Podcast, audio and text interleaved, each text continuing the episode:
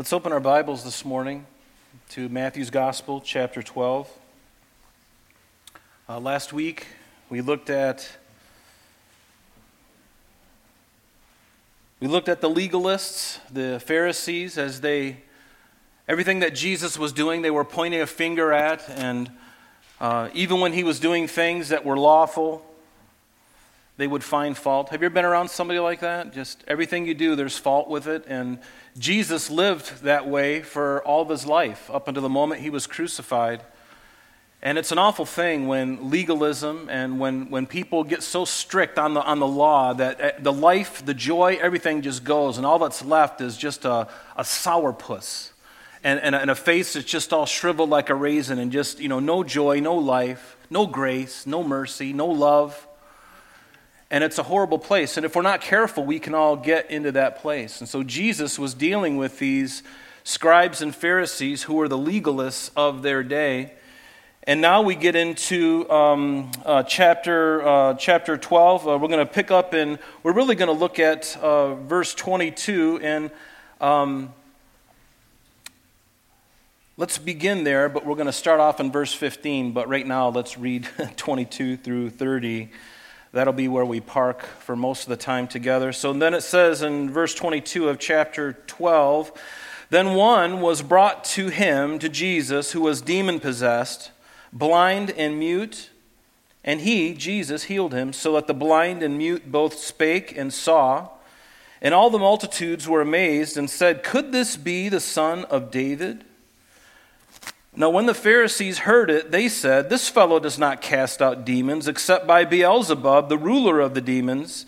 But Jesus knew their hearts and said to them, Every kingdom divided against itself is brought to desolation, and every city or house divided against itself will not stand. If Satan casts out Satan, he is divided against himself. How then will his kingdom stand? And if I cast out demons by Beelzebub, by whom do your sons cast them out? Therefore, they shall be your judges. But if I cast out demons by the Spirit of God, surely the kingdom of God has come uh, upon you. Or how can one enter a strong man's house and plunder his goods unless he first binds the strong man? And then he will plunder his house. He who is not with me is against me and he who does not gather with me scatters abroad. Lord, we thank you for this passage uh, this morning. And Father, we pray that you would uh, open our hearts to it and the other areas that we're going to be looking at this morning. And so we thank you, Lord. You are the one who guides us and leads us into all truth. By your Spirit, we thank you in Jesus' name. Amen.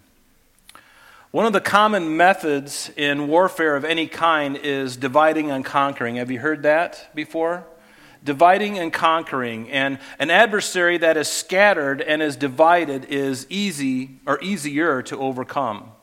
And this has been one of Satan's strategies from the very beginning. He attacked Eve in the garden by causing, you know, her, she, she caved in and, and, and sinned and, and took of, of the apple or whatever that fruit was. We call it an apple, but it could have been anything maybe a Georgia peach. But anyway, she, she took it and then she gave that to her husband. And, and notice the enemy, he, never, he didn't go after Adam, the head, the head of the home. He didn't go after Adam, the federal head, actually, of mankind. But he went after Eve. He divided and conquered. He went after her first. He went after the weakest link, and not weak intellectually, or certainly not weak in, in other areas, but just you know, God has called the man to be the head of the home. Not in a chauvinistic way. Any spiritual man will be very careful and be led by the Spirit. And if he does it right, his wife will gladly submit to him. It's just those guys who pound their chest like an ape and run through the house with their t shirt. You know, uh, there's, there's nothing about that that is godly. God doesn't put his hand on that, but he puts his hand on men who are humbled and submitted to, to God and serious about their walk with Him. But He comes, Satan does. He comes and He attacks. He divides and He conquers. He attacks um, individuals, couples, families, businesses, nations, and He's relentless. But if He attacks His own, He's certainly going to fall, correct? He's not going to attack His own. He's not going to come against Himself. That would be, uh, who would do that? It would be counterproductive. And yet, this is the very thing that the Pharisees are accusing Jesus of casting out demons by the very spirit of Satan himself. By the very spirit of Satan himself. But before we get into this uh, area of the scripture, let's back up just to verse 15 and we'll come into it. Notice what Jesus says there in verse 15, because uh, right before that, prior to that, in verse 14, it says that the Pharisees went out and they plotted against him how they might destroy him because he was bad for business. He was doing those things that, according to the legalists, weren't right. And Jesus was like, uh, you know, how many of you, if your sheep or it falls into a pit on the Sabbath, will you not lay hold of it and lift it out? And they were so stuck on regiment and so stuck on law and legalism that they wouldn't do it. He says, But wouldn't you do that if, if your sheep or oxen fell into the ditch on, on, on the Sabbath? How much more is a person than animals? I mean, after all, didn't God create man last after he provided all of his support system on the earth? Didn't he do that in six days, right? He created everything for Adam, and then he finally creates the capstone of his creation man, you and I. And he puts us above all. He says, Have dominion over it all over the animals, even. Not to torture them, but to use them for food, for agriculture, whatever you need. But they couldn't stand Jesus. They plotted to kill him. But when Jesus knew it, it says in verse 15, uh, from the, you know, he, when he find out, when he knew that the scribes and the Pharisees were seeking how they might kill him, he withdrew from there, and great multitudes followed him, and he healed them all. Notice that it, Jesus knew when it was time to withdraw. He knew when it was time to go. Certainly, this hour, his hour, had not come yet. But by engaging with the Pharisees in a confrontational kind of way, it might probably, it's very probable that it would cause his followers to engage as well. Do you follow me? If Jesus got in the flesh and was getting all anxious and angry and, and starting a battle, his followers are going to come and they're going to do the very same thing. But such a display would get Rome's attention and potentially it would cause a physical conflict between them, the Jews, and Rome. And Rome was much more powerful in the military. Many lives will be lost in the process. And so the very lives that Jesus came came to save would be lost. Even on the Roman side. Did Jesus love the Romans too? The Gentiles? Yes, he did. But this is not exaggeration because Peter, remember, in the garden before Jesus' arrest, what was he doing? Wielding a sword, and he cut off Malchus's ear when the time came when Jesus was going to be arrested. Peter, you know, in his bravado, Lord, I'll never leave you. All these guys will. And so to prove himself, when the time finally came where Jesus was arrested, he's going to prove something to everyone and to himself. He's going to pull out the sword, and I don't think he was going for Malchus's ear. I think he was going for his head. And thank God, Malchus probably glanced at the last second, and instead of chopping his head off, it got his ear, sliced it right off. And John, I love it. John's gospel is the only gospel that says that Peter did that. All the other gospels don't mention it, but John mentions it. I love it. If, if you have a, a best friend, that's what best friends do. They point out things like that. And they were no doubt close. Yeah, it was Peter. He's the one who chopped his ear off. You know.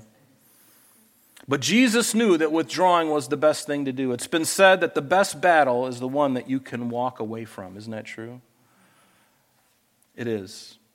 But notice in verse 15 that he healed them all. At that time, he healed them all. When the Bible says things like this, we have to take it at, at, at, his word because the Holy Spirit is very choosy about every single word that's written in here. In the original language, in Greek and Aramaic, he was very specific about the words he chose. He moved upon these men as they were writing these things down. And notice, Jesus didn't heal everyone that was around him all the time, but there were times that he healed all who were present, and this was one of them. And maybe you're here today thinking, you know, Lord, why haven't you healed me? Well, the Lord hasn't healed many people. He chooses to heal some, and you know, it's good to pray for healing. And I don't understand why He heals some and He doesn't heal others.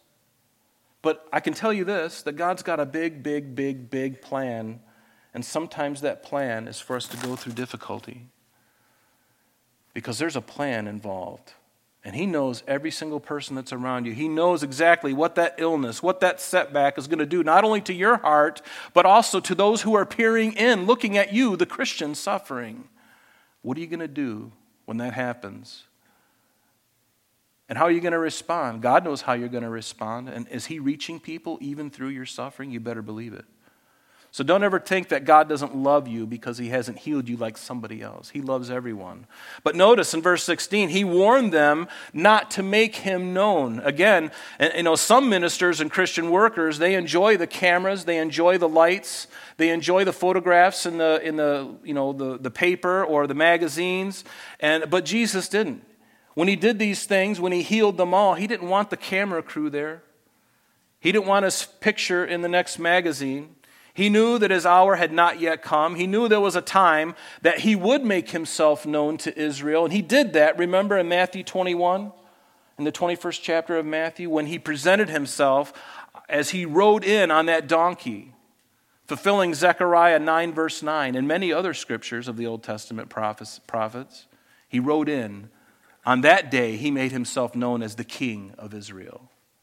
But not until then. And Jesus had this wonderful way of just throttling his time on earth, knowing when it was time to back off, knowing when he should go forward. And only God, because he's Almighty God, he has the discernment of God. He knew exactly what was happening, why it was happening, and he was able to diffuse a situation or to instigate a situation. He was in complete control. He wasn't a martyr, as some would say. Jesus wasn't the poor martyr. No, he willingly laid down his life. Isn't that the Bible tells us? He willingly laid down his life. He wasn't a martyr. Greater love has no man than this, than that he laid down his life for his friends. And he calls you and I friends. Isn't that a wonderful privilege? I love that. But Jesus' hour had not come. So the quieter people kept his miraculous healings and signs, the quieter they were, the greater the mobility he had, and the more he could minister to them. So in verse 17 it says, And he did these things that it might be fulfilled, which was spoken by Isaiah the prophet. Notice Isaiah the prophet. This is Isaiah chapter 42, and this is what it says Behold, my servant. Who is that servant? It's Jesus whom I have chosen, my beloved, in whom my soul is well pleased. I'll put my spirit upon him, uh, and he will declare justice to the Gentiles, and he will not quarrel nor cry out, nor will he hear anyone. Uh, nor will anyone hear his voice in the streets. A bruised reed he shall not break, a, quen- a smoking flax he will not quench, till he sends forth justice to victory, and in his name Gentiles will trust. Yes, quoting from Isaiah, that's the whole purpose of this gospel account is to prove through even the Old Testament scriptures that Jesus is the Messiah and that he is the rightful heir to the throne of David, the rightful king for the right throne at the right time. And notice in verse 18 here, we have this wonderful uh, thing here. Uh, you can see the Trinity in verse 18.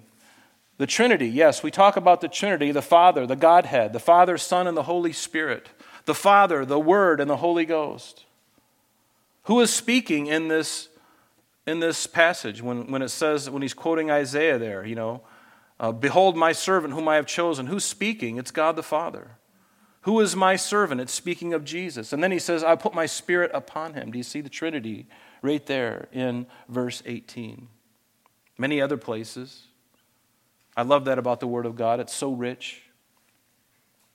And he will not quarrel nor cry out, nor will anyone hear his voice in the streets. John was the herald, the town crier, if you will, to prepare. He was the voice to prepare people for Christ's coming. And a bruised reed he will not break, and a smoking flax he will not quench. When a reed is bruised, the world will just cast it away. They say that the scribes would actually, when they were translating or transcribing uh, the scriptures, what they would do is they would often take a reed. A reed was a, a plant, uh, and it was, uh, it was fairly thick and, and pretty rigid, and they would sharpen the ends of it, and then they would put it in their ink quill or whatever it is that they were writing with, and they would use that. But over time, the tip began to be flexible because it got so saturated with the ink. It began to, to bend. And so the world, just like this example, they just toss it out and grab another one. And do you feel like that broken reed sometimes or that bruised reed? You're just hanging on by a thread, and the world is like, there's no mercy. very little mercy in the world. You're feeling horrible, you're feeling down, and what does the devil do? What does the world do? It kicks you off to the curb. You've served 20 years in this company, you're done. Here's your little pin, get out of here. We used to have like a, you know, a, a, a luncheon where the whole group got together. Well, that's too much money, you're out of here, get. the world doesn't care, but Jesus cares. Jesus cares about you and me. If you're feeling broken, if you're feeling bruised, if you're feeling like a cast off, well, guess what? You're in great company because don't we all feel that way from time to time? And I'm so glad that the Lord doesn't throw me away, He doesn't throw you away. Jesus loves to take something that's broken or deemed useless and make it brand new and useful again. In verse 21, it says, And in his name, Gentiles will trust. Yes. What? Uh, in, in his name, the Gentiles will trust? Yes. God has a heart for the Jews, but, um, but not just for them, but for all of mankind. How great would Jesus be as our Savior if he was only the Savior for the Jews and not the rest of us? What did the angel of the Lord say to the shepherds out in the field when the birth of Jesus was announced? Do you remember what, he, what the angel said to the, the, the shepherds? It says, when the angel, then the angel said to them, Do not be afraid, for behold, I bring you good tidings of great joy, which will be to all people. Notice all people. And the word there, people, is not just the local people, it means a nation, that, you know, nations, people in general, all people. It's for all people, this good news. He's not just a Jewish Messiah. No, he is the Messiah, the Savior of the entire world. And what does John 3:16 say? Does it say for God so loved the Jews that he gave his only begotten son? No. It says for God so loved the world. The world, everyone in it. You and I, Gentiles. But he's not just the savior for the Jews, but for us all. In Romans it tells us Paul says to them, he says, Now I say that Jesus Christ has become a servant to the circumcision, speaking of the Jews, for the truth of God, to confirm the promises made to the fathers, and he's speaking of the Jews, and that the Gentiles might glorify God for his mercy. You know, and is written. Then he goes on, but do you see? It's for the Jews and for the Gentiles, in that order, to the Jew first and to the Gentile. And God spoke to the Jews. They had the word of God, they had the prophets. But we know, as we're going to see today, they rejected him. On a, on a, not only on an individual level, the, the nation rejected Christ. From this point that we're looking at today, they rejected him individually and nationally. All the religious leaders were bent on now on killing him, getting rid of him. And as a result of their rejection of him, he rejected them because he knew their hearts. He knew their hearts. And that's important to understand. But it was, we are, as it says in Romans, we are that wild olive tree that was grafted into the cultivated olive tree, which is Israel. We were grafted in. And remember, on the day of Pentecost, Peter said in Acts chapter 2, verse uh, 39, he says, when he spoke that message where 3,000 people got saved, he says, For the promise is to you and to your children. And he's speaking to the Jews and all the Gentiles that were there, and to all who are afar off, as many as the Lord will call. That includes us. It's not just a Jewish faith, it is a, a world faith for everyone, open to everybody. Now, between verses 21 and 22, there were about 15 different events in the life of Jesus that occurred. So, some time has lapsed between verses 21 and 22. Now, I'd have you look at verses 24 uh, in this chapter. Look at verse 24 because it's important as we read this that you understand who Jesus is speaking to. Whenever you read the Bible, you might have to back up to find out who is it that he's speaking to. Is he speaking to his disciples? Is he speaking to the, the scribes and the Pharisees? Who is he speaking to? And it's worth going back because if you're like me, I get tunnel vision and, and, I, and I read the Bible and then I forget who the context of, this, of, of what's happening. And so look in verse 24 and underline the Pharisees. He's speaking, remember, to the Pharisees. And then look over in verse 38 as well. You're going to see in verse 38, it says, Then some of the scribes and Pharisees answered, saying, Teacher, we want to see a sign from you. So, who was Jesus speaking to throughout all of this chapter here? Or at least through verse 45 the scribes and the Pharisees. Remember this because it's important as we go. But notice in verse 22 then one was brought to him who was demon possessed, blind and mute, and he healed him so that the blind and mute man both saw and uh, spoke. And when Jesus healed the man, he didn't just um, heal his vision and his speech and allow the demon to remain in him. No, he healed all three. He, he, he was the total package. And th- there, this seems to imply that demon possession can, can manifest itself in someone being blind, mute, or even being paralyzed or even deaf. And of course, if someone is blind or deaf or paralyzed, it doesn't mean that they are demon possessed, but those can be some of the symptoms of those who are demon possessed. In verse 23, it says, And all the multitudes were amazed when they saw this, and, and, and they said, Could this be the son of David? And this son of David, as you remember, is a messianic title referring to Jesus, the Messiah, the Son of God. When the angel of the Lord referred to, was talking with Joseph in Matthew chapter 1 verse 20, what did he tell him? How did the angel of God address Joseph when he was confused about all that was going on? He said, "Joseph, son of David." He did that for a reason to remind him do you remember the Old Testament prophecies? Do you remember Genesis 49 verse 10? Do you remember 2 Samuel chapter 7 verse 12 through 16 when God spoke to David and gave him the Davidic covenant saying that from your seed shall, you know, um, your seed shall be blessed and, and, and out of your seed will come the Savior, the one who would reign forevermore. That was the Davidic covenant. Do you remember that, Joseph? It's important that you know this because if you don't, Joseph, if you don't get what I'm trying to tell you, what I'm going to tell you next is not going to make any sense. But there's going to be a child born to Mary whom you haven't touched yet. And Joseph is going, Oh, thank God. A lot of rumors are starting to go around. She's pregnant when the ring is not even on the finger yet. Oops. And he's like, Joseph, don't worry. This is the Holy Spirit's doing.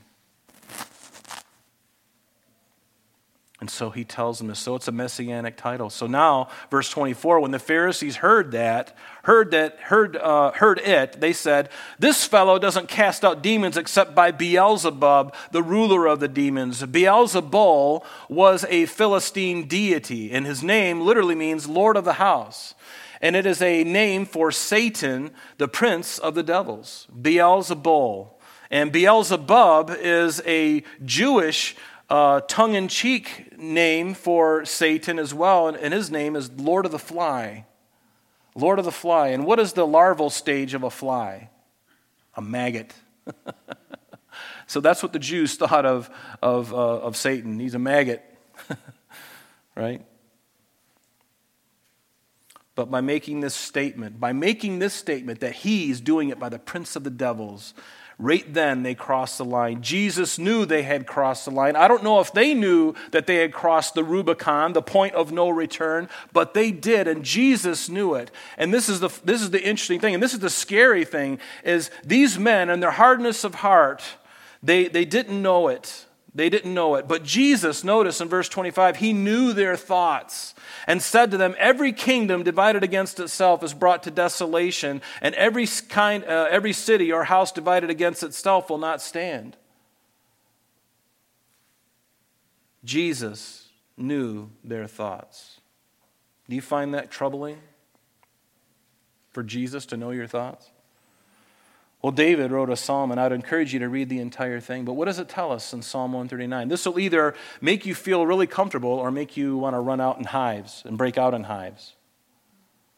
But this is what Psalm 139 says a psalm of David. And he says, O Lord, you have searched me and known me. You know my sitting down and my rising up. You understand, notice, my thought afar off.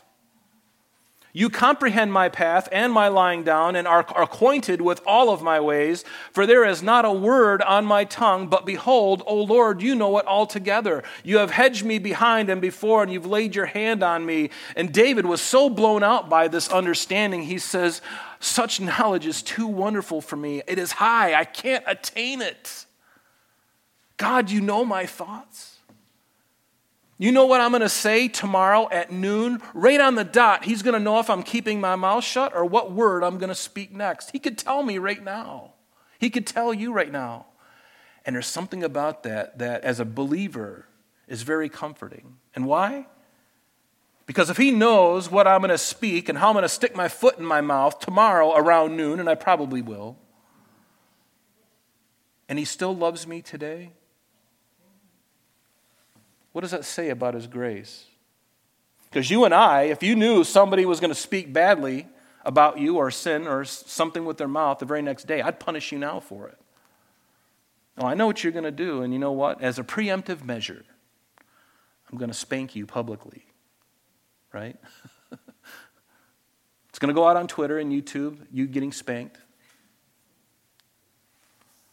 No, but God doesn't do that. He knows our thought. And is He gracious and kind? He is. So, David, a believer in God, knew this. He knew that his thoughts were known by God, and yours and mine are as well. You see, we can't hide from God. And why would you hide from God? I don't want to hide from God. I spent most of my life, or at least 24 years of my life, hiding from God, thinking that He didn't see the things that I was doing. He didn't see my alcohol binges. He didn't see my infidelity. He didn't see all of these other things, these, all this junk in my life. He didn't see, you know, I thought that he didn't see any of it, you know. You can't hide from God.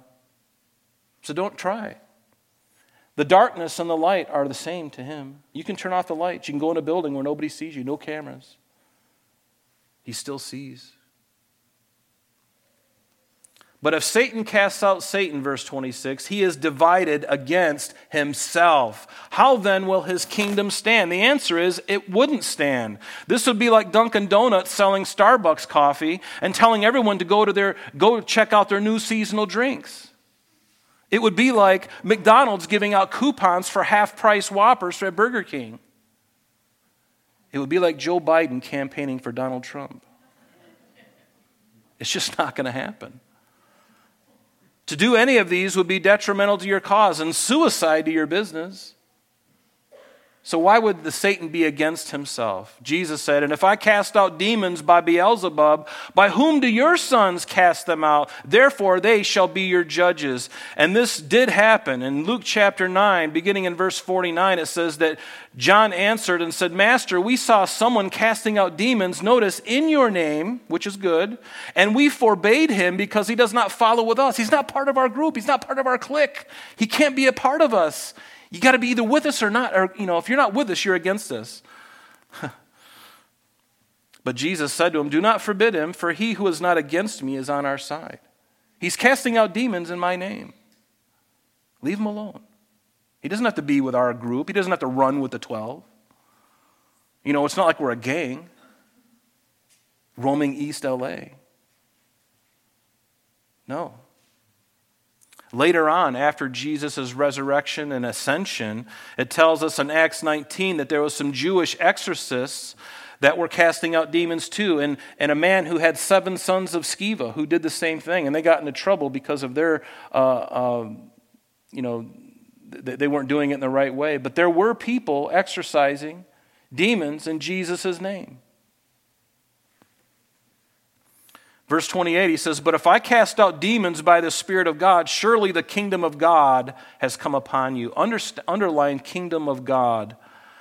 Underline that. The very first time we see this in the New Testament is Matthew chapter 6. The very first mention of this phrase, kingdom of God's, in Matthew 6, verse 33. It says, But seek ye first the kingdom of God and his righteousness, and all these things shall be added to you. Now, if you are a believer in Jesus and you're born again of the Spirit, the kingdom of God is within you. Wouldn't you agree? The kingdom of God, the Spirit of God is in you, and you see the kingdom of God at work when the Spirit of God is moving. We often use this phrase, well, you know, have you ever done this when something happens and you says, well, that was the Lord? We're recognizing the kingdom of God at work. When you go through the, when you go through the traffic light out here and a car zings by you, just literally, you can almost hear their bumper grazing your bumper on the back at like 100 miles an hour, and you hear a ting. and you're like, that was the Lord. If I would have paused for one second, one millisecond, I'd be toast. I'd be in a horrible accident. That was the Lord. You recognize God was doing something, He was preserving you, right? We often use that phrase to bring attention to something when God is at work. We see these works are these things, and this is the kingdom of God at work. Remember when Jesus was speaking to Nicodemus in John chapter 3, he says to Nicodemus, Most assuredly, I say to you, unless one is born again, he cannot see the kingdom of God. He would certainly go on and say, Whoever is not born again cannot enter the kingdom of God, but he says, Whoever is not born again cannot see, can't perceive it. You can't even understand it, but we understand it. When we see things happening, we're like, we're perceiving, we're discerning clearly that God is at work here when something really crazy happens. And it's wonderful. God is working. So the kingdom of God is anywhere where Jesus is and where the Holy Spirit is working and moving. Jesus in Luke's gospel says this now, when he was asked by the Pharisees when the kingdom of God would come, he answered and said, The kingdom of God does not come with observation. Nor will they say, See here or see there, for indeed the kingdom of God is within you, literally in your midst. I'm standing right here, guys. Jesus would say to them, The kingdom of God is here. He's among you, He's in your midst. And if you're born again, the kingdom of God is within you. The kingdom of heaven, by contrast, is a literal physical place. And the Old Testament prophets talked a lot about the kingdom of heaven. And I'm not specifically talking about heaven, like where we go as believers when we die, or when the rapture occurs, we go up to heaven. I'm talking specifically about the millennial reign of Christ, when Christ comes back in his second coming, when he comes physically to the earth. That thousand year kingdom is the kingdom of heaven. As you look through the passages where it speaks of kingdom of heaven, you realize those passages make sense, especially in the millennium. This messianic Davidic kingdom that the prophets Isaiah, Zechariah, Ezekiel, and many others talk about. Verse 29, he says, Or how can one enter a strong man's house and plunder his good unless he first binds the strong man and then he will plunder his house? If you're going to break into someone's home, you first have to deal with the man of the house, don't you? And pray that he doesn't have a gun permit, or pray that he doesn't have a shotgun by his bed, fully loaded and ready to go. But if you're going to break into that house, you got to deal with that man. You got to bind the strong man before you steal the rest of his goods. You have to do it. And this is what Satan does when a person gives themselves over to Satan. When they refuse God, they refuse God, and, and he takes a, control of the person, he influences them. But in this case, as we're looking at, beginning in verse 22, Jesus comes and he binds and evicts Satan from this man's life, thus healing the mute and the blind man. And remember that Jesus is all powerful. He is all powerful, stronger than Satan. Remember, Satan is a created being. You might want to, hello? Jesus calling? He's probably saying, Rob, will you get it to the point? Read Ezekiel 28 verses 11 through 15. Ezekiel 28, verses 11 through 15. You don't have to go there, but write this down because I want you to see this. Because if you don't understand that, that Satan, Lucifer was his original name, he is a created being. He is not equal with God. He is not equal with Jesus. The Mormons believe that Satan or uh, Lucifer and Jesus are, are, are, brothers or that they're equal. But the, you know, and it's not the yin and the yang where there's got to be a you know white and a, and a black and it's all got to balance. No. There's none of that nonsense. God is all powerful. Satan is a created being. God is the only one who is uncreated. He's always been. Read it for yourself, though. Don't believe me. Ezekiel 28, 11 through 15. It says, In the day that you were created, he's a created being, he's no match for Jesus. And a believer in Jesus Christ cannot be possessed by the devil or a demon. I believe that with all my heart. What does it tell us in John's gospel? In 1 John, I'm sorry, 1 John is his letter. He says, um, You are not of, uh, or you are of God, little children, and have overcome them, speaking of these who have the spirit of Antichrist. Because he who is in you is greater than he who is in the world. As a believer, who is in you? Yes, the Spirit of Jesus, the Holy Spirit. He's in you. Greater is He who is in you than He that is in the world. You don't need to worry about the devil in the world because you've got the witness of Christ, Almighty God in you. Nobody can touch you. They might be able to touch you physically, but that's all they can do. Aren't you glad that they can't take your salvation? You can kill this body, and many saints over the years have been killed, and they're in glory. And they're very happy. They're very glad where they're at. You could, you could almost ask them and say, would, would you like to come back to earth for a little while? No thanks. I went through that once. I didn't like the process. But now I really love what's happening now. So, no thank you. Verse 30 He who is not with me is against me and he who does not gather with me scatters abroad. In Mark's gospel, there's a passage in Mark chapter 9, verse 38, that seems like a contradiction, but it's not. It says in Mark 9, verse 38, Now John answered Jesus, saying, Teacher, we saw someone who does not follow us casting out demons in your name, and we forbade him because he does not follow us. And Jesus said, Do not forbid him, for no one who works a miracle in my name can soon afterward speak evil of me, for he who is not against us is on our side.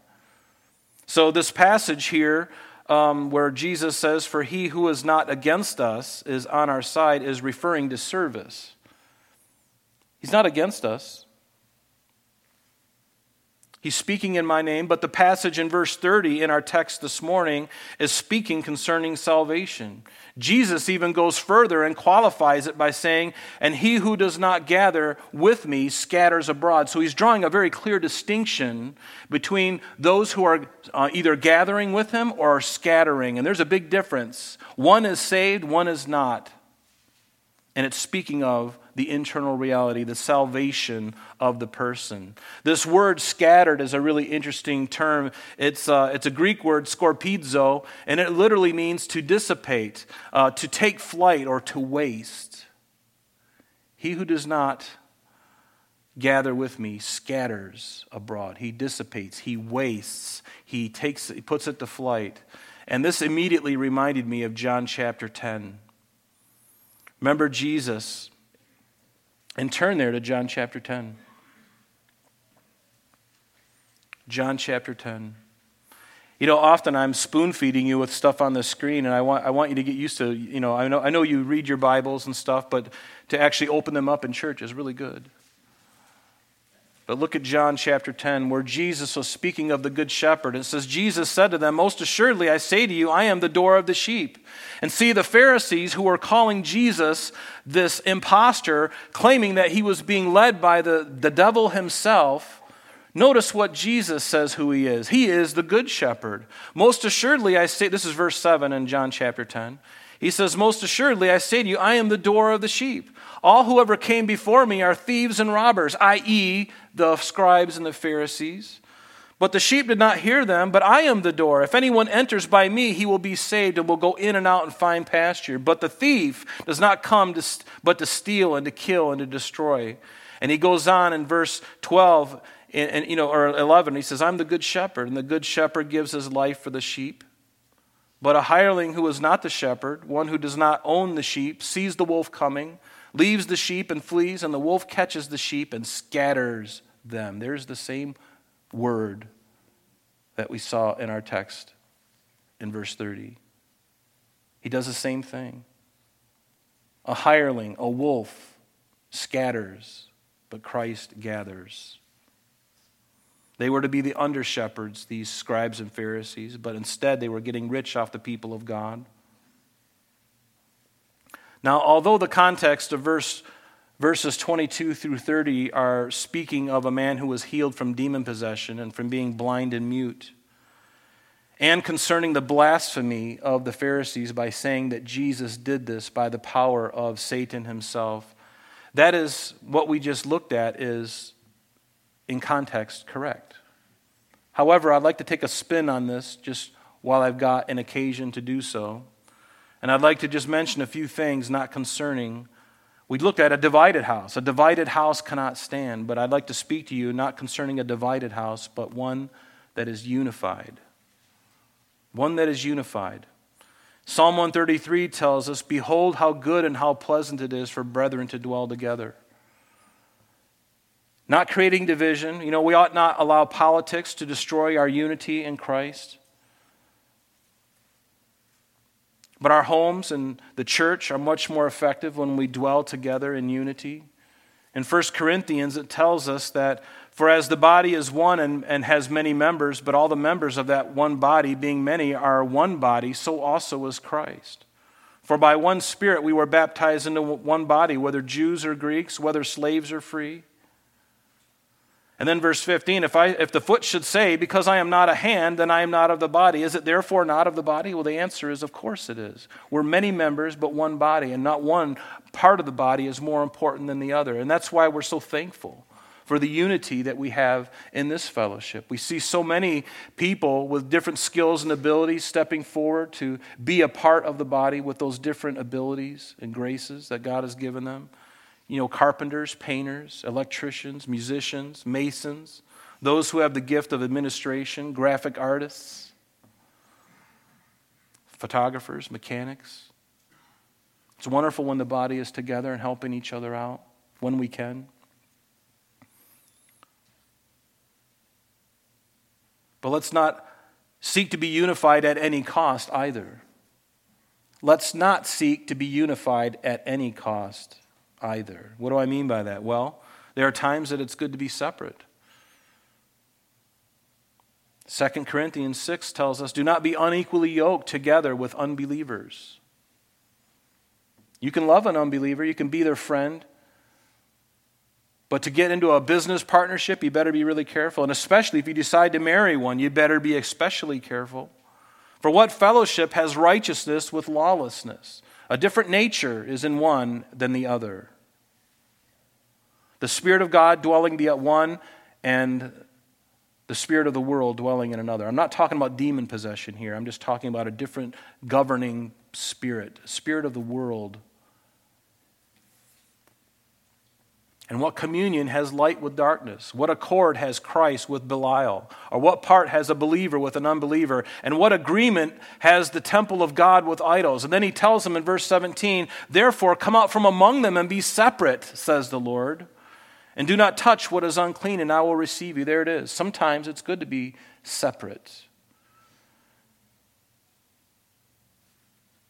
A house divided cannot stand. Moms and dads, pray for the peace of your house, the unity within your home, between you and your spouse, between you, parents, and your kids. It may require sacrifice, but it is so worth it. What does it tell us in Ephesians? Children, obey your parents in the Lord, for which is right. Honor your father and your mother, which is the first commandment with promise, that it may be well with you and you may live long on the earth, because if you don't, they're going to kill you. No, just kidding. There's a promise there. Obey your parents, and you will do well. And fathers, don't provoke your children to wrath. Bondservants, employees, be obedient to those who are masters according to the flesh, with fear and trembling, in sincerity of heart, not with eye service, but doing uh, the will of God from the heart. And masters or employers, do the same things to them.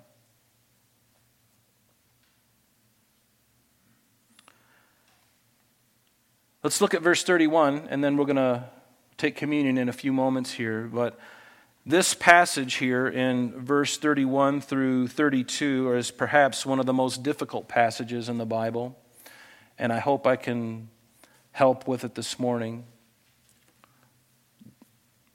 Prayed about this area of Scripture and looked into it from many sources.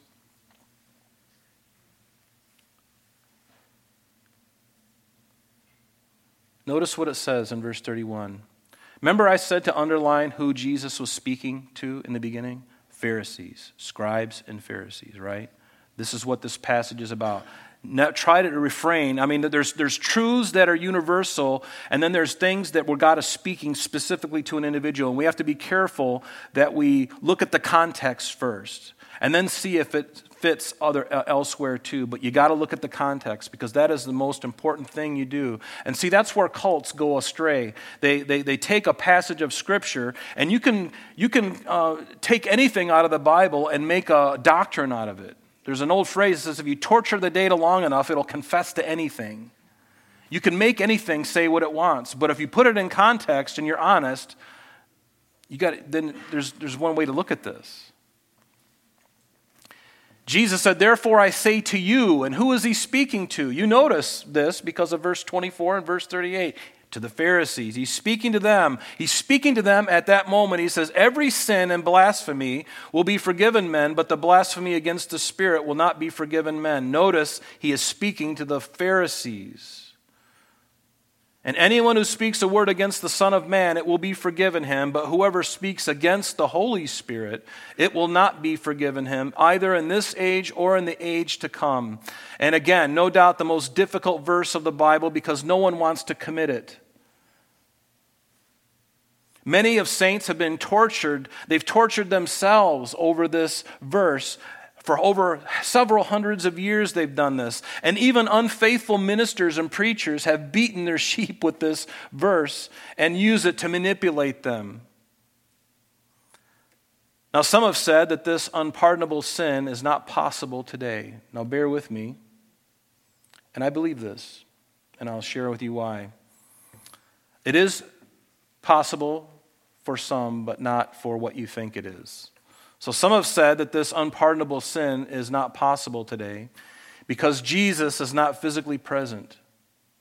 Meaning that those who saw and experienced the Holy Spirit's work through Jesus' sinful life were the only ones who were culpable for this particular sin. And notice he's speaking directly to them. Remember, they had rejected him. They had crossed the Rubicon, that point of no return, and only God knew it. I don't think that they knew it, but Jesus knew that they had crossed the line. And when he speaks this to them, he's basically saying, You guys have condemned yourselves, and there's no turning back. And he knows the heart. I don't know that. I don't even know that about myself.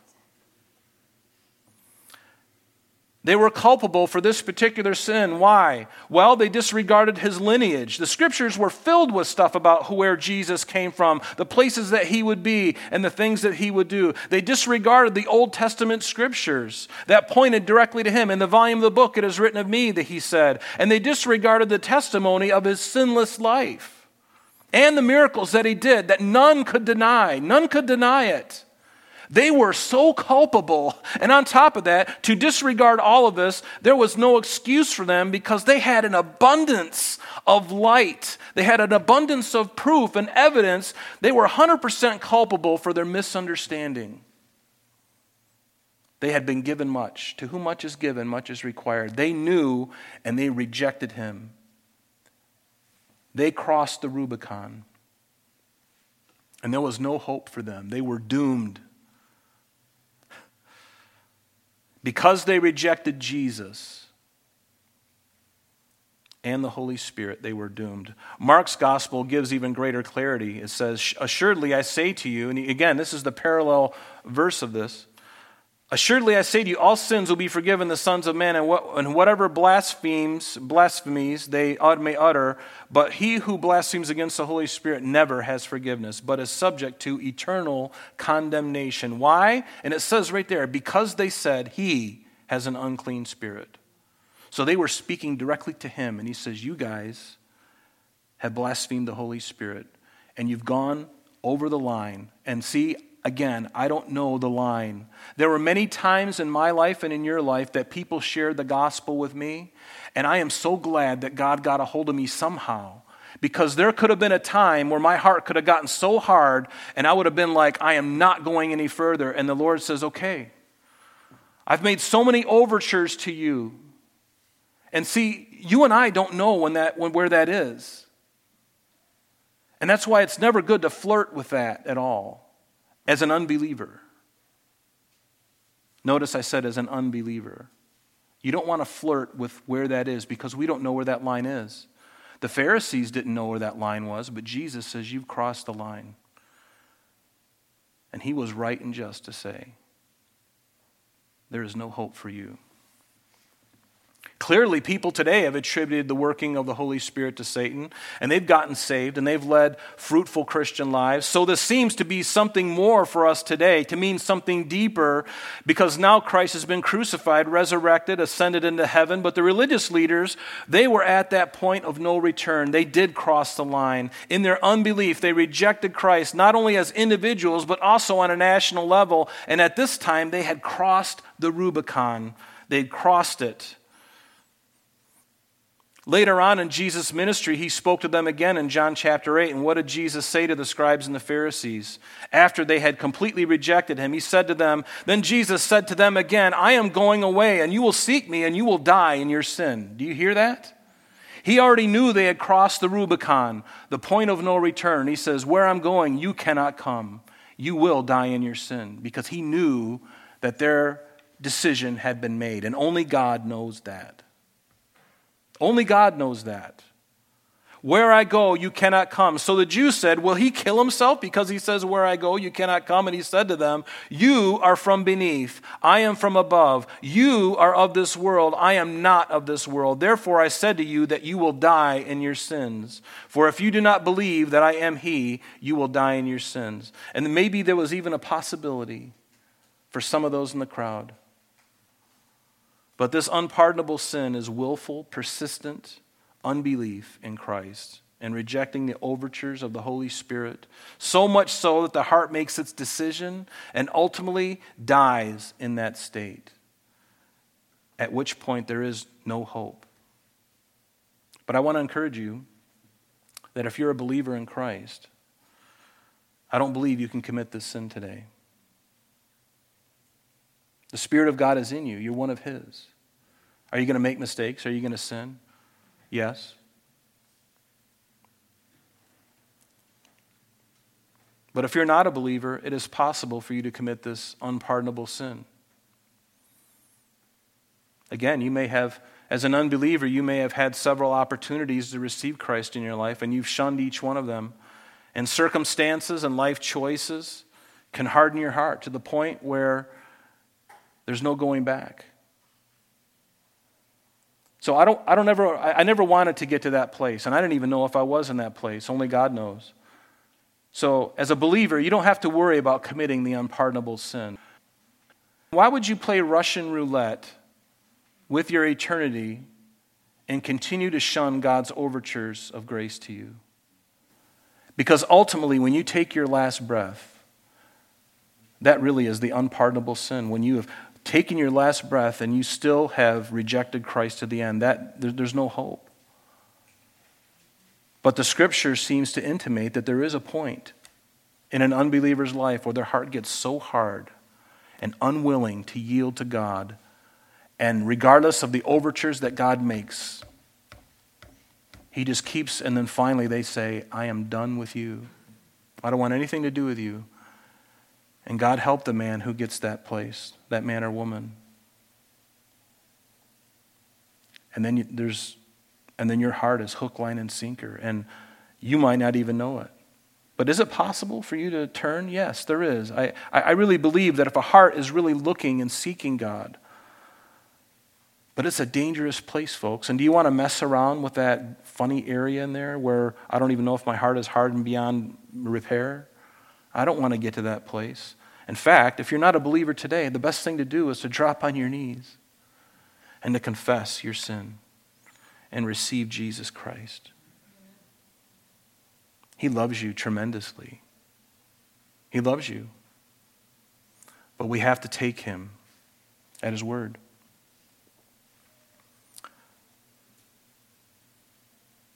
I believe it's that simple, if it is simple.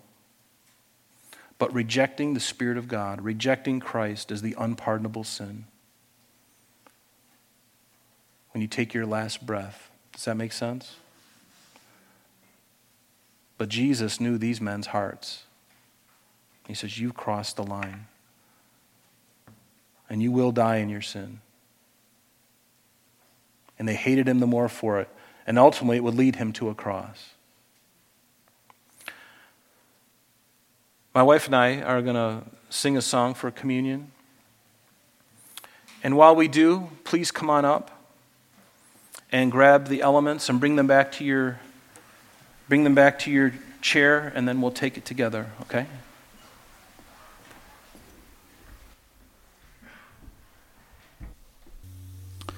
Lord, this morning as we take these tokens, Lord, we're very aware of what these mean. Lord, in that night that you had your last supper with your disciples before you were arrested, you took the bread and you broke it and you said, This is my body broken for you.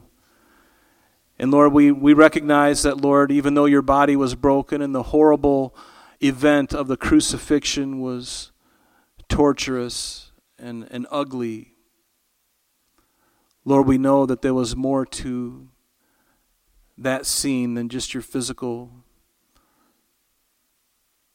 torture, Father. There was, you literally took the sin of every human being upon yourself, making yourself an atonement, becoming sin for us, being the sin bearer, Lord, that we might not ever see death, eternal damnation, but Lord, we would see you, Jesus, for eternity. And Lord, because of your death on the cross, you've made this all possible for us. And so we do this in, in remembrance of you. And by taking these elements, the bread symbolizing your body that was broken, and certainly the, the, the grape juice symbolizing the blood that you shed on the cross, Lord, these things. You've made it possible. You've tore the veil in the temple, giving us access to the very holy of holies. And so we take this in thanksgiving and we take it in remembrance of you. Let's partake. And Lord, just to think that whatever love we have for you, Lord, to know that you love us even more. Lord, it just makes everything so much sweeter. Lord, uh, for your love. We thank you for your love, Jesus. It's unlike any other love. Lord, your love is is wonderful, Lord. So we thank you for that. Pray that you'd be with us today, Lord, that you'd strengthen our faith and just send us out from here, Lord, just filled and encouraged. Lord, drawing closer to you every single day. And we thank you and praise you in Jesus' name. And everyone said, Amen. God bless you.